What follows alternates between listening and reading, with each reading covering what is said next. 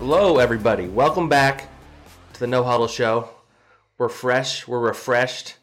Uh, coming off the bye. Uh, I had a nice little vacation. Mike had a nice vacation to MetLife, where he saw just a delightful football game on Sunday afternoon. Uh, I had a nice little trip to Denver. It was beautiful. If you've never been, I highly recommend it. Um, Mike, how, how was your back? I know you're still a little, still a little. The last time we talked was post game, I believe, right? And, and we were both really sick that day. Yeah, I mean, it has. You, wasn't you much, seem a little bit better than that, at least, because we were both dying that day. it wasn't much of a bye week for me. It's I funny. mean, you also have a uh, baby, so yeah. yeah, this is this is my fifth year being a full time beat writer, and I was talking to some of our colleagues at NJ.com about this, just kind of listing stuff off. I had a hurricane when I was covering the Jaguars the first three years. Hurricane, tropical storm, hurricane. And you probably had help cover that because you're at a TV station, Right, Yeah. yeah. So I had those three, and then last year was moving the family up here because remember I moved here mid like week two, and then I had to bring everybody up. Then the Golden Tate trade happened too. my And, I, and I wasn't here. yeah. Um, and then you know, obviously, like I was up to my elbows in work today or this past week because Marcus Epps got claimed off waivers. Oh yeah, you had you had to, you know around the, rally the troops and It was actually, you know, you laugh, but it was actually a pretty big former Eagles like news week. Yeah, a lot of guys signed. Nick Foles, uh, Adams Zach, and Warlow, right? Yeah. yeah, Zach Brown. Uh, Well, Zach Brown signed and cut with before playing a game for the Cardinals, so he really fit in well there. and, uh, you know, Says a lot about him. If you follow me a lot on Twitter, I'm a very big believer in nostalgia and how for tracking former Eagles, and so like my radar was just like up. You know, it was like. You just kept waking up in the middle of the night. Zach Brown. yeah. I mean, I, I think that's a good segue into the biggest news, in my Well, opinion, well, of this week. so you're. So it ties into the actual biggest news, which was Right. the whole DeSean disaster. Uh, I mean, you guys have at this point read and heard everything about it. We're not going to go too deep into it, but just to quickly recap, DeSean obviously came back. Uh, we both kind of said he probably should have waited until after the bye. I- it- In the end, it might not have mattered anyway. I don't think it doesn't seem like it based on this injury. Um, but he came back again. The Bears. I was trying to remember what team it was, and he played like four snaps. Yeah, he he had a catch and he drew a pass interference.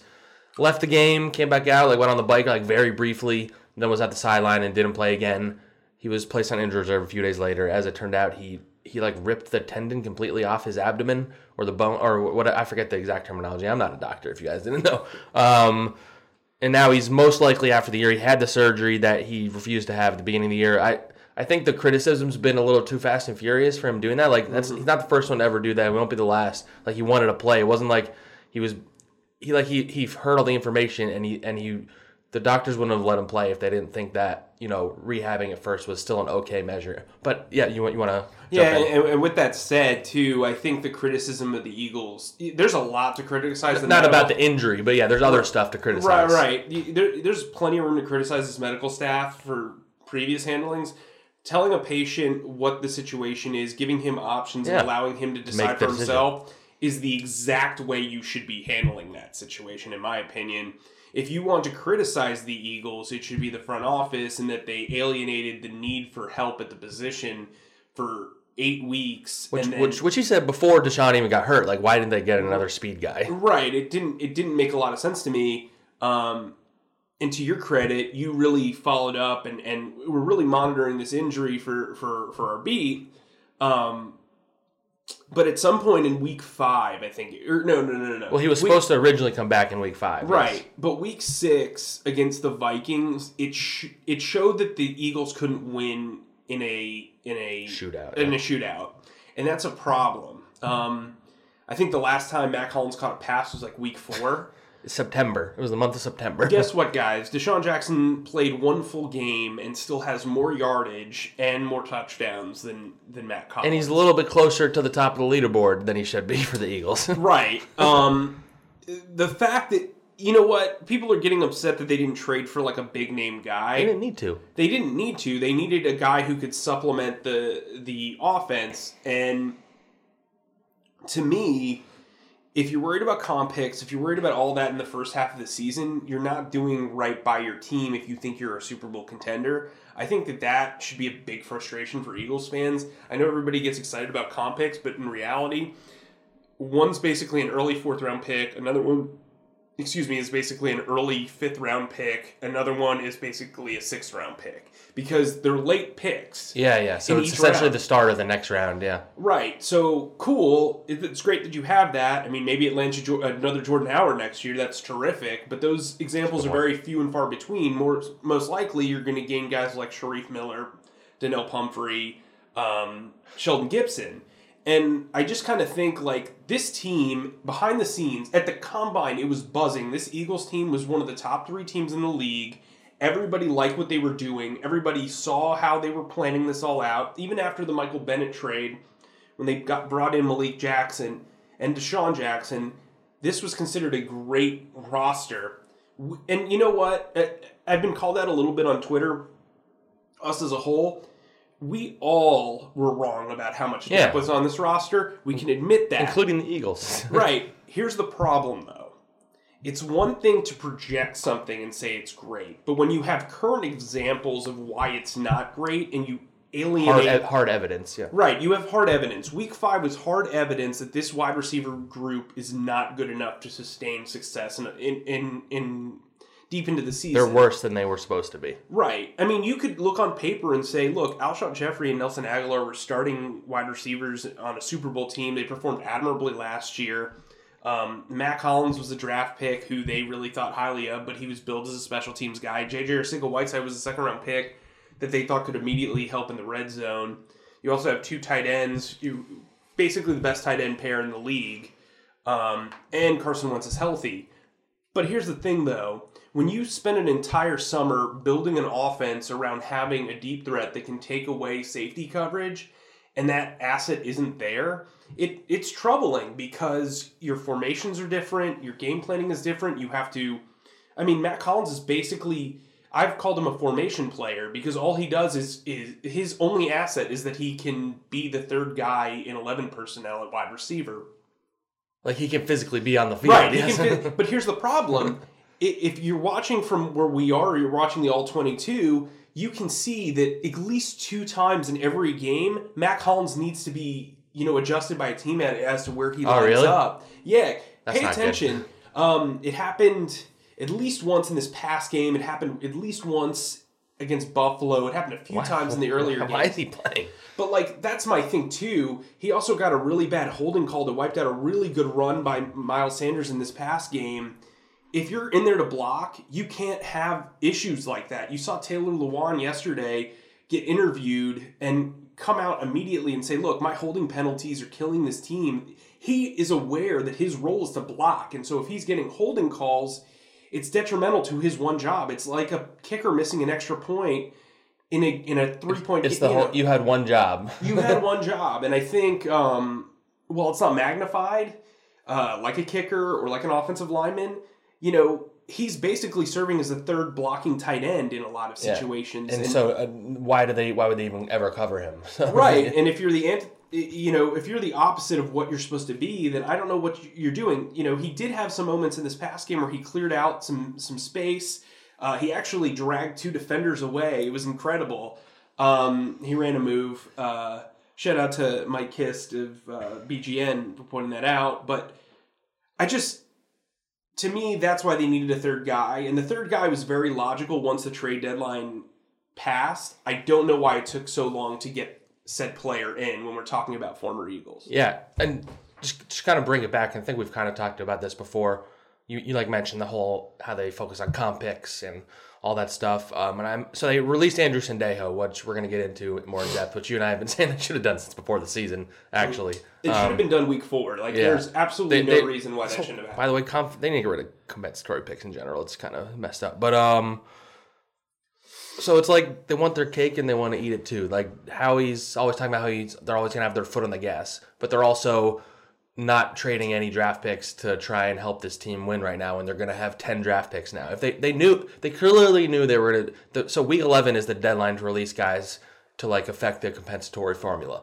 They did that. They, they were planning on doing that. Like that that didn't happen the day before where they decided they were going to release Anderson Deo. So why aren't you trading a fourth round pick or a fifth round pick to get like a half decent receiver to help this team? Like, And- like, yeah. like, and, and so like you like you pointed out, like you don't need a trade for an amazing guy. That's what people misunderstood with like my criticism of this. Like, you, I'm not saying go and trade all your draft picks for AJ Green. I'm saying find like a low a low key guy, which they could have found a guy like that. There are guys who aren't playing on other teams. Like I get that doesn't sound that exciting, but the guys that aren't playing at other teams are better than what the Eagles have. Yeah, I mean, you brought up a great, a great prospect. You know, the Seahawks cut Gary Jennings Yeah. Jr. when He got when- claimed, but yeah. Right, right. When they claimed uh, Josh Gordon, a Gary Jennings esque player would have guy, been yeah. would have been something just different. I mean, he couldn't get on the field in Seattle. Yeah, but, but he's all, but he's also a guy that you'd have under contract and you could develop, blah blah blah. Rashard Higgins. So why not trade guy. for a guy like that if the Seahawks clearly didn't even want him? Right. I mean, I look. I covered the Jets Giants game, like you said last week. It was like I'd never covered Golden Tate before. That's how good he Yeah. was. He had two extremely impressive touchdowns. Uh, Daniel Jones uh, did like a dump off screen to him. oh, and he ran like sixty yards. Yeah.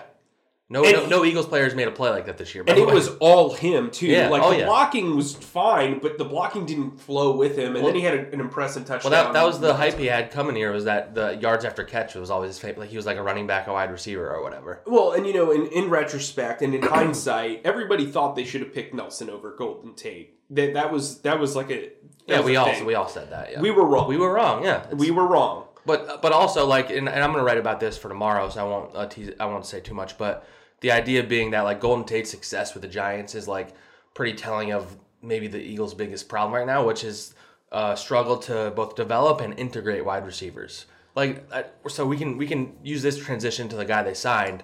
The only guy that you could even argue that they did a good job of integrating into this offense that has been new since the Super Bowl is Jordan Matthews last year. And like so you just look at Mike Wallace before he got hurt, he wasn't showing anything. He didn't even Um, get catch a pass. They signed like a bunch of they couldn't figure out how to use Shelton Gibson or they just didn't develop him enough to make him good enough to play. Um, Mack Hollins has gotten probably worse since his rookie year. Nelson Agholor definitely has gotten worse. Alshon Jeffery has got like of course some of it's on the players, but there there's got to be a question mark about the coach's ability. Like Mike Mike Groh had the quote last year, which he he'll never live down about Golden Tate. oh yeah, about how he didn't know how to integrate him in the offense. Yeah, like that, and that kind of is just just kind of shows the overall problem with the offense right now. Like they're they're gonna have to be a ground and pound team. I don't think they're built to come back from big deficits. Uh, when you're when you're a running team, you're just not. They don't have a deep threat officially now. Uh, Jordan Matthews is the best deep threat, and he's not fast.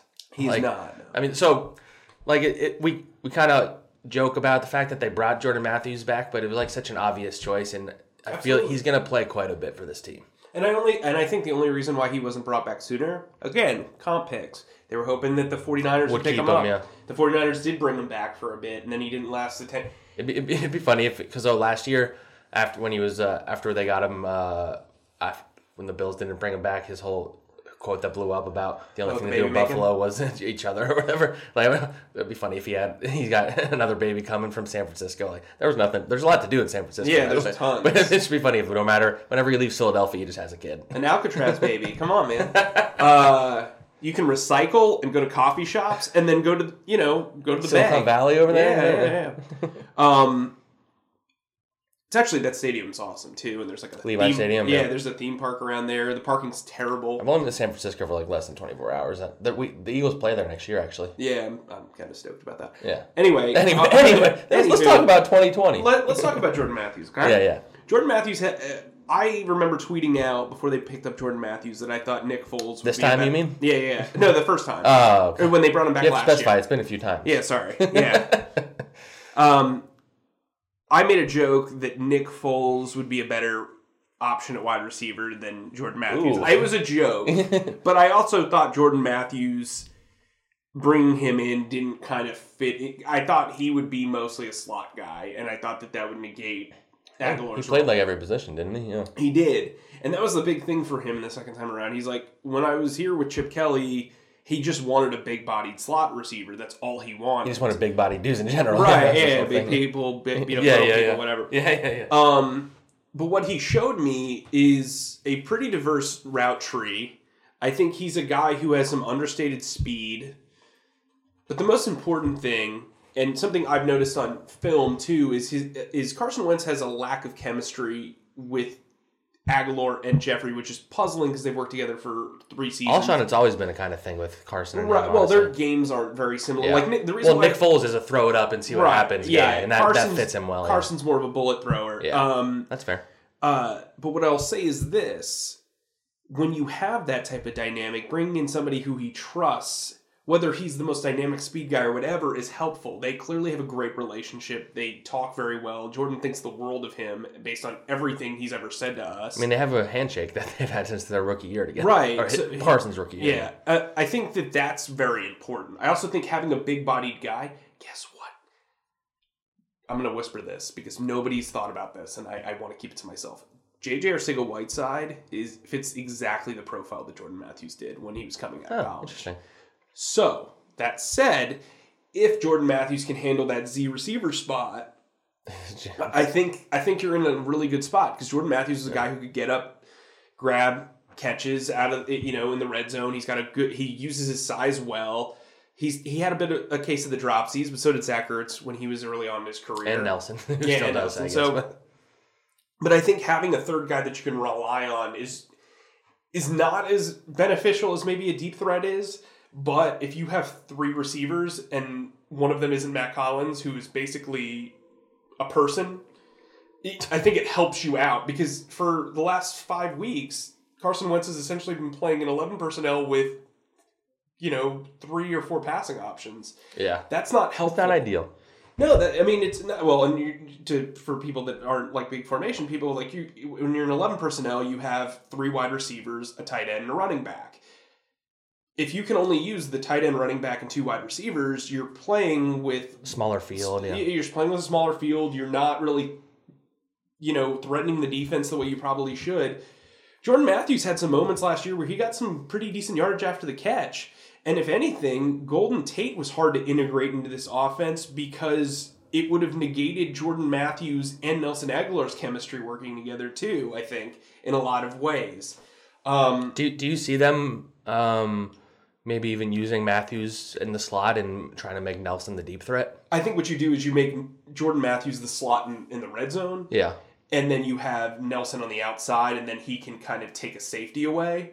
Um, I think you have to keep Nelson in the slot. I just don't think Clearly, yeah. Clearly, he's not good at the other thing. Yeah, I mean, well, I don't know if he's not good, but he's not consistent on the outside. I think if that's Well, fair. can't track balls down the field. Like correct. well, he's gonna have to track balls whether he's in the slot. yeah, that's whatever, fair. but- yeah, yeah, yeah, that's um, fair. But Uh, look, again, I think that Jordan Matthews fits the profile of a JJ Arcega Whiteside. He, they can do very similar things. They're similar route runners. They're not very speed deficient. I mean, they're they're they're they have pretty they are average. they are speed. They are well, they're average speed guys. Yeah.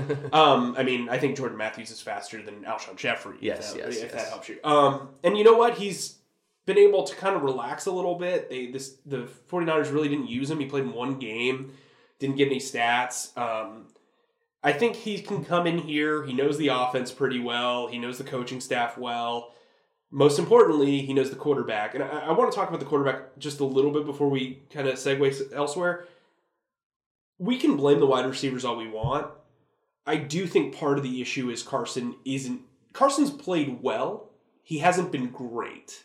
And I think part of that is due to him playing within the offense. I don't know if that's what he's been asked to do. The offense hasn't really been geared towards making big plays. It's been geared towards taking what the defense gives them. Um, and that's why I don't think you're seeing Carson kind of improvise as much. Carson's a game changer. Carson's a really talented quarterback, but I don't think he's been enabled to to improvise not because the coaching staff hasn't let him, but because the plays haven't been set up for him to do that. Typically when you improvise, those plays need to take a little bit longer to develop so you can, you know, kind of see the field and, and move around. It just kind of seems like it's a you know, take what the defense gives you, set up with the short and intermediate routes. In order to beat the Patriots this week, that needs to change. Yeah, I mean, he's gonna. That defense might, if not for the 49ers, is probably the best in the NFL. Like, especially their secondary is really good. Yeah. Um, but yeah, I mean, I like. There's a segment of Philadelphia that tries to blame Carson for like all of this stuff. Like, I, I still think it is important to say that the receivers like just aren't getting open. Alshon, in, Alshon being bad is worse than Nelson being bad Yes. because the off he's like the they consider him like the number one option pretty much or number two at least. Right, and and to be fair to Carson, you know, I mean, to be paired to the wide receivers, Carson's missed some throws. Yeah, yes, for sure. they're they're uh, you know he It's not hundred percent the receivers. Like there's right. blame I- to go around. but- Yeah, I, I don't think it's fair to completely throw everything on the wide receivers. But that said, even the most reliable guys have dropped passes or fumbled or you know, Yeah. I mean, Zach Ertz has had a couple of bad games. Yeah. You know, Dallas Goedert, while he was able to make he's had a drop and a fumble that were bad this season. Right. yeah. You know, what I think's interesting though is there are guys that have struggled and made up for it, like Miles Sanders, Zach Ertz, Dallas Goedert. I'm not seeing Nelson Agholor have that game where you're like, okay, cool. He's back. Yeah. He's back. Alshon Jeffery, you know, Alshon Jeffery can get open. He got open actually a lot against the Bears rewatching that game. And he had a couple plays against the Bills too. But Right, but like you need to see more consistency out of your number one guy. Um, and look, the running backs.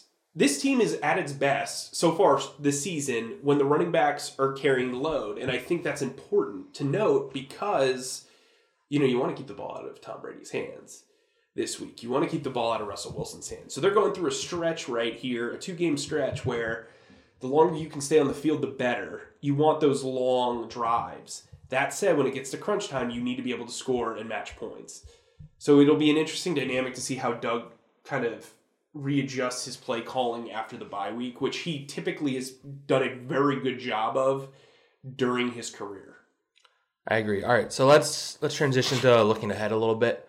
We're not Um, going to talk about Marcus Epps. So they signed. Uh, they basically made a trade with the Vikings, which amounts to Henderson Dejo for Marcus Epps and a compensatory fourth round pick. Hey, listen, Howie won that wouldn't. trade. Howie wouldn't. You said he wouldn't make a trade. So I, I mean, this, we don't need to dwell on this point, but I, like I said, I think this just underscores just how bad uh, Howie has done in free agency the last two years. Like I get you're not signing today with the expect, expectation he's a Pro Bowler, but they haven't hit like so. Even just like looking back, it's just crazy to think about 2017. How they hit on every single veteran guy. You know, Chris Long, LeGarrette Blunt.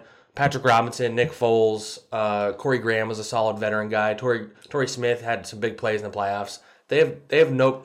I, I did a rankings during the bye week of all the free agent signings from the last two years, and I put Treyvon Hester at number one, and and his case being that he made an impact in the playoffs, which is like his fingertip touched the ball, and like Craig James is in the top five, Josh McCown's like number six, Malik Jackson's high up there be, just because he's still going to be here. Next. Like it's not good, and that's like on the top of all the other issues they have, like that compounds it when you don't have good depth. So what I'll say to that is this: I think that Howie has become very trade dependent. Yeah, I mean his trades have been pretty good. Yeah, his trade he's done a he, but he's always been that way where he wins trades. He is he's hit or miss in free agency. It's just been really hardcore misses the last. Yeah, and, and I think it's been underscored by, I, and I think part of their approach has been tied to how much success they had with it in 20. A lot of people pointed out how almost none of those guys are still here, but that you don't sign those guys you have the expectation they're going to be here in two years. Right. Like if they work out, then you have them a year and then you shuffle in somebody else. But right, they've they've done one year rentals. I think I was talking to somebody, uh, actually a pretty notable national voice, uh, yesterday, and he said the biggest mistake they made last year was not re-signing Legarrette Blunt. It was idiotic.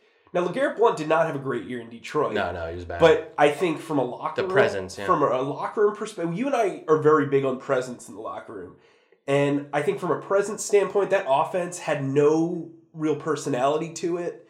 Um, when they lost Jay Ajayi, they lost a lot of swagger. say didn't until Foles came in back into the mix. Honestly, oh my god, you're I mean, started debating. I mean it's true though. Like you just no, it's it. true, but he but he's a different presence, Yeah, right? That's what I'm I saying. It's all about presence. Like they don't have that right I now. think Legarrette Blunt, you and I hammered on it a lot, especially before, you know, before after Sproles got injured and and Ajayi got injured. yeah, that stretch where the running game was just awful. Yeah. Yeah, that was a big missing key. And you're looking at a guy like Jordan Howard, who is a younger, more efficient Legarrette Blunt, really, this season. And I think that's how they've made up for it. I think they learned from that lesson.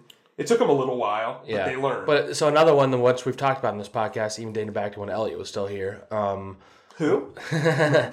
was them choosing to deciding that Beau Allen's non-guaranteed three-year deal with the Buccaneers was too hefty, and they would rather spend those five million dollars on Haloti Ngata and Corey Nelson. Corey Nelson didn't make the team. Haloti Ngata everybody knew was past his prime, including him probably, and he just like was just a minus. And he and he went and they and they signed him knowing that Tim Jernigan was going to miss a lot of time because Tim Jernigan got hurt in like February. So that that I know it's a minor move, but like they would have Beau Allen as a depth piece still right now if they had done that. Like. Yeah. I know he's not an amazing player, but he's he's like a good locker room guy also, and he's a good run defender. Um. Anyway, so let's flip the switch. So the funny, we're we're sounding a lot negative, but the funny thing is just the way the NFC East is. Like the Eagles should win the NFC East. Like just the way that the, their schedule and the Cowboys' schedule plays. Out. They're technically tied at the top right now. The Cowboys lost to the Vikings last night. Um, Both five and four. both are five and four. I know tiebreakers, but I, I, still, I think it's too early to even factor in tiebreakers. Honestly, there's just like so much. To, although the Cowboys are four and zero in the division, which is a steep hill to climb. But the Eagles, so the Eagles, The Eagles are one and one though, Yes. and if they beat the Cowboys, exactly. Oh yeah, do the- what the- we that Week 16 game is gonna like d- decide all of it probably right? Well, when you look at like, for all the marbles. going to bring up the schedules right now. Yeah, I was about to point out. Uh, yeah. Well, so the Eagles. So the thing is, they can lose these next two games and still be okay. Yeah, they Ideally, have to finish Ideally, you beat the the Seahawks. Uh, I mean, or one of them at least, and then it makes the path a little bit easier and less stressful down the stretch.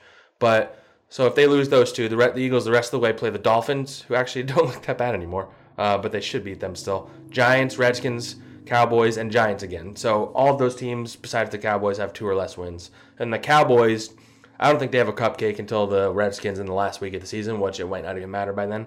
Uh, they play the Lions, who beat the Eagles, the Patriots, the Bills, the Bears, the and the Rams, and then they play the where's Eagles. the, where, where's the where's the Bills game? Let me look right now. Uh, Because that matters. yeah, that's that's. And where's the. Rams game? So they got the Bills at home and they got the Rams at home, which makes it a look. Cause the Rams look pretty bad right now, by the way. Yeah. Um, but like you just look at that, so they have the same record. Um, and you know maybe you let's say you assume the Cowboys can beat the Lions and the Bills, um, and the Eagles lose their next two games, maybe so that it will. There, there's a chance there's a, like a steep hill they they got to climb. But if they beat the teams they're supposed to, and if they're a playoff team, they should be beating other playoff teams. So, like um, like I wrote about today, like the Eagles should win the NFC East, like they should. But whether they do or not, we'll we'll see if the team actually is good enough. Which, again, I'm not sure they are. So- Right. The Cowboys. I mean, the Cowboys game. This, the previous Cowboys game. This team was banged up, and they've gotten a lot of guys back. I think that that's going to be helpful in a lot of ways. I still think this is a one and done playoff team. Yeah, Or I mean, if, I mean, if it's a home game, they might. well, win. if it's a home game, it depends on who they play. Yeah, because it, it might be the Vikings, honestly, because the Vikings are going to be probably not winning the division over the Packers, Right. So which is kind of, which is a quirk in NFL rules that is kind of ridiculous. That a team that the Vikings could win like eleven or twelve games and have to travel to the Eagles, who probably are going to win the division with nine games, like yeah. or 10, yeah. I, th- I think the Eagles have to win. T- I think the win I, To win a the coup- division, A couple of weeks ago, I would have said nine. Now I think it's got to be ten. yeah, um, because you fa- you think you got to think about it this way: the Cowboys are probably going to lose to the Patriots, but they could pro- beat all of those other teams. yeah. They're So- all they're all beatable. They're just like not easy wins, right. So the Eagles would Like have the to be their- Bears, like so, those teams. Yeah. So the Eagles would have to be their sixth loss. So that that's No, that week sixteen is going to be fun, yeah, that one's going to be unless the big one. Eagles just completely screw up over the next month, right? And I think they can beat Seattle. I'm a little. yeah, they can, but yeah. I'm a little weary of this Patriots game. Like, and by little Dude, weary, like, is as of last night. The line was only Patriots uh, minus three and a half, which seems like crazy low. So you get three points for being know, at but home. So it's it's six and a half. That's a touchdown game. I don't know. It's, Right. there's been no evidence that the Eagles are only a touchdown away from the Patriots this year. Well, I I get it, it's the a road Patriots' game offense isn't very good. It hasn't put up a lot of points. Their defense is incredible, Yes. though. That's what the issue is. And they've, I think they have 19 interceptions on the season and have only allowed three passing That's touchdowns. wild. That is wild. that is wild. Um. Anyway, but that said, uh, you know. It's going to be an interesting go, but the Eagles are in prime position. Like they can Yeah. control their own destiny if they really want. Like if they They've win, made it difficult with the way their first half went, to be honest, but like it's still there. What's interesting too about these next two games is they're both games that you would predict probably losses on paper. So if they win one of these games, Then you're then you're playing with house money a little bit. yeah. exactly, which is exactly what Alshon Jeffery said when they made when they Yeah. basically moonwalked into the playoffs. And then if, if they win one of these games, then maybe then a wild card is like a legit. po- As, as of now, I would expect them only to have a chance at the division. But if they win one of those games with the schedule coming up, like they can, if they don't win the division, they could still potentially be in the wild card run. yeah, I mean it'll be a rough road, but yeah, it- especially because that uh, that 49ers division is tough. But yeah, but giving yourself options, hey, that's giving yourself options. All right. Uh, so before we go, we asked you guys for some questions on Twitter. We got some good ones. Want to run through some of them. Uh, keep them coming. Comment on this on YouTube. Write us reviews. Uh, we'll read them. Um, while I'm bringing this up, I'll see if we have other reviews that I got to read too. But uh, the first question comes. I only like reviews where they compliment me. yeah, yeah, like the the, Yeah. the last one that made your day the other day. Yeah, that was nice. Um, while while he's looking that up, um, what I will say, yeah, there's here's a nice one actually. Yeah. what I think is interesting though about uh, bringing in Jordan Matthews is Jordan Matthews knows how that New England offense operates too. So I think that's kind of interesting. Um, you know, the Patriots don't really have a lot of former Eagles, so that's interesting too. And I also think ha- both teams having a bye week, like the the great play calling of or typically great play calling of Doug Pederson versus the defensive mastermind of Bill Belichick. You know, it's you gonna know, be a fun battle. you know, Double B is is coming to kind of get revenge. Well, and you also would think that Doug will be back on his on his big duck at, Doug energy this Yeah. Uh, week because like the, he pulled out some amazing like that was one of the best call games of all time in the Super Bowl. Oh, and we haven't seen him like there's been games where he's like shown flashes of being that level of Doug Pederson, but Yeah, I think this is the week where he breaks out some stuff that he hasn't been. I'd say We'll get into this for our preview pod. I'm sure. Yeah, I mean, I think I think the best called game, the two best called games that he's had have been actually on the road. The Packers game and the Bills games were the two best called This games. year, you mean? that- Yeah. yeah, yeah. yeah, yeah, with the way he can. Last year, it was the Rams game and the Texans game that like really stood out Those to are, you. the Texans game was a fun one. I feel like that feels That- like I so think- long ago at this point, but that was so fun. I think Yeah. we both said I think the Texans game is probably the most fun I've ever had. Yeah, was it even just the like the the class like Nick Foles where he went out of the game, they came back in and won it for them. Like you knew he was going to when he came back in. it was fun to cover that game just because there were so many storylines and Yeah, like all yeah. that. You know, for, just from a journalism's perspective, journalist perspective, it was just like really like, oh yeah, wow, you got yeah, a lot of storylines. All right, we actually got a few good reviews since our last one, so we really appreciate these guys. Um, Wow, that's actually surprising because we our YouTube channel was really not very. uh, people thought we were a little too negative on that. Um, Richard S in Charleston, South Carolina. Thanks for listening, Richard. It says great stuff, and the review says objected, opinionated, informed. It's really Hey. nice. Thanks, Dad. I think we already read that one. Eh, maybe not. B Reed eighty three, title Swisher Man. Says ugly win, but a win is a win. Two weeks to plan for the Patriots. Passing offense looked looks inept. Belichick will focus on our run game. Our receivers have to win one on ones, but we need speed desperately. I'd give Torrey Smith a call at this point. Well, and they did. Yeah, no, there, yeah, there was a rumor that they or a report that they did. Um, yeah, it's not that surprising that he didn't want to come out of retirement. Um, but yeah, five stars from that. Thank you, B Reed. Um, by the way, yeah, and Belichick, one of his best things is removing the thing that the other team is best at. So that'll be Zach Ertz in the running game. So we'll see how that looks. Um, and then Dust Off Guy One uh, title from the beginning. I've listened to Huddle Show since episode one. You remain fully committed to the d- tradition of being an Eagles podcast that is faithful to fans and facts, all while being fair.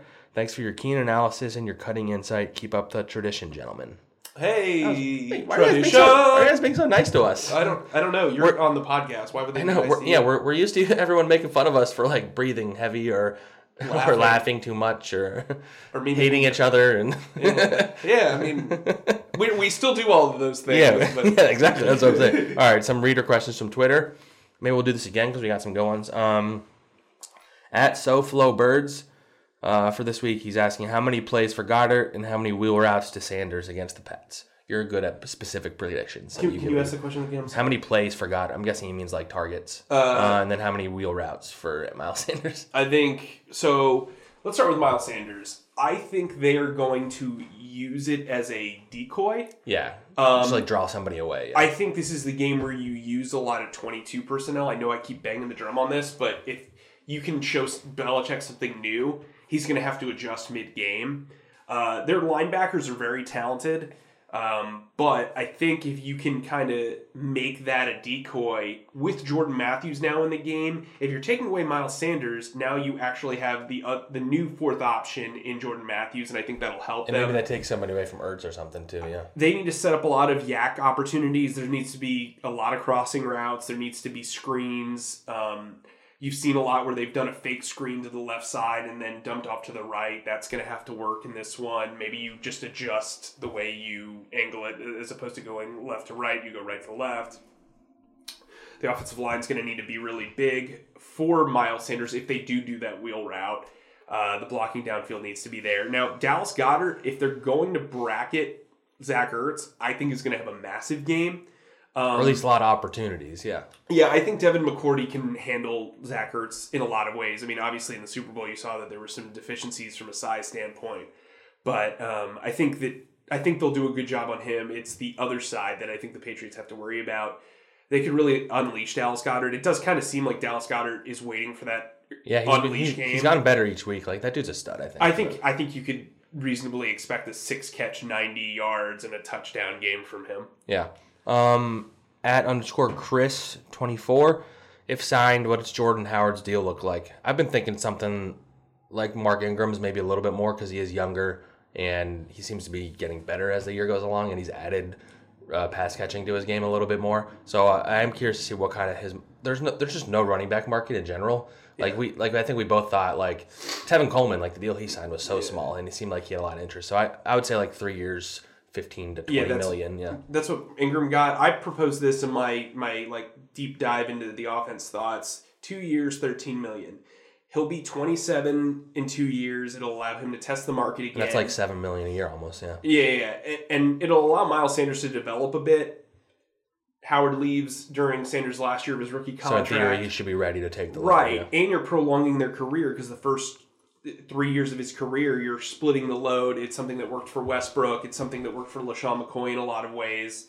So I think that's kind of the, the angle to take.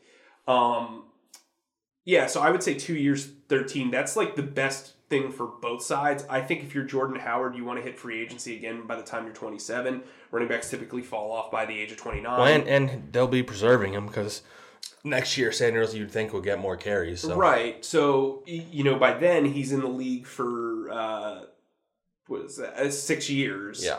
He's probably going to get four more years out of it. Can go to another team and, and run the show. But I, I think that these guys have, especially the last six weeks, have really complemented each other well. Yeah. Uh, I think Jordan Howard is an absolute fit for this offense. And the locker room, they love him in there. Yeah, he is. I mean, He's now they're starting to anybody. You notice they're starting to do like advertisements with him now, which is Yeah, yeah, yeah. very Yeah, he's been heavily featured. Yeah. Yeah. Um, note for him: if he averages 68 yards per game over the next seven games, he will be the first thousand-yard rusher for the Shady, yeah. Eagles since Shady in 2014. So that's, I mean, again, he came in. If he stays healthy, I think he gets that. uh, yeah, I think he exceeds it pretty Yeah. easily. Yeah. I wonder if he'll get his first hun- the Eagles' first hundred yard game since Nam. Yeah. Since now. All right, this is these two questions are pretty similar. Uh, don't elaborate too much on them. But at Phillies underscore dude, do the Eagles work out any other wide receivers besides J Matt? And then at Texas Mike G, what are the odds they work out another receiver sometime this week? And if not this week, depending on their performance against the Patriots, would they try one out next week? I, But I, it doesn't sound like they did, and I think they're pretty set with this group for the rest of the season unless somebody gets hurt. yeah, I think they'll see what they've. At best, they would call somebody up from the practice squad, but this is what the group's going to look like. Right. I mean, you've got that guy Rob Davis who's sitting there on the practice squad. He's gotten a lot Yeah. of praise from people Greg in Ward, Washington. Marcus Green, yeah. Yeah, I mean, at this point, that's your options. Like, Yeah. I know a lot of people have brought up JJ Nelson, but I know, but there's a reason why he's not on a team. right, yeah. I mean, and, and he got dropped by an Oakland Raiders team who has been searching for Yeah, wide receiver help Yeah, forever. no. So It's funny how his name kept on. I feel like nobody's ever talked about JJ Nelson before the last two weeks here. he, He, he's the poor man's. He was John he was good like one year in Arizona. yeah, he's the poor Um, man's. he's John fast, but yeah. Anyway, um, here's a good one. Uh, at playing possum, playing underscore possum. What are the chances the Eagles actually change their coaching staff? Uh, wait, what are the changes? What are the chances the Eagles actually change their coaching staff if they make the playoffs by winning the division? And also, what do you think the starting group wide receivers will be next season? So the coaching staff won. If they if they win the division, I don't think Doug's gonna really. Get, there might be some like minor changes like I- he does every year. I think there will Maybe wide yeah, I don't, I, yeah. I don't mean to be sound ominous, but Yeah. uh, there will definitely be position, Yeah, yeah, yeah. position coach At the spots where uh, they obviously struggle, I'd say is it the obvious. And then about the starting group, that's a very good question. Uh, Alshon and DeSean by default are going to be starters on this team next year, unless they are just willing to bite the bullet on either, or they can convince somebody to take Alshon in a trade after June first. Because if you do it before, you're losing a lot of money. Yeah. Um, so I'd say those two. Uh, you would hope they start incorporating Arcega Whiteside and more, but I'd, I'd bet more likely they either sign like a veteran slot guy or draft somebody who is ideally ready right away, maybe a first round pick. I could see them using a first on a receiver. What do you think? Here, here's the issue for them, right? Is they and they've mentioned this with Arcega Whiteside. They really like to train a guy at one position first, and I think the guy that you bring in has to be a three position guy. Right yeah, so you, so you can be more flex because I don't think Arcega Whiteside's going to be flexible. Right, you've you've got to have a guy who can play the X receiver and be that possession guy. You have to have a Z a guy who can fill in at Z receiver and go deep. I think they really thought that Hollywood Brown was going to be their guy, and then Dillard fell, and it was the whole thing. And you obviously prioritize protection over over passing Yeah. passing production.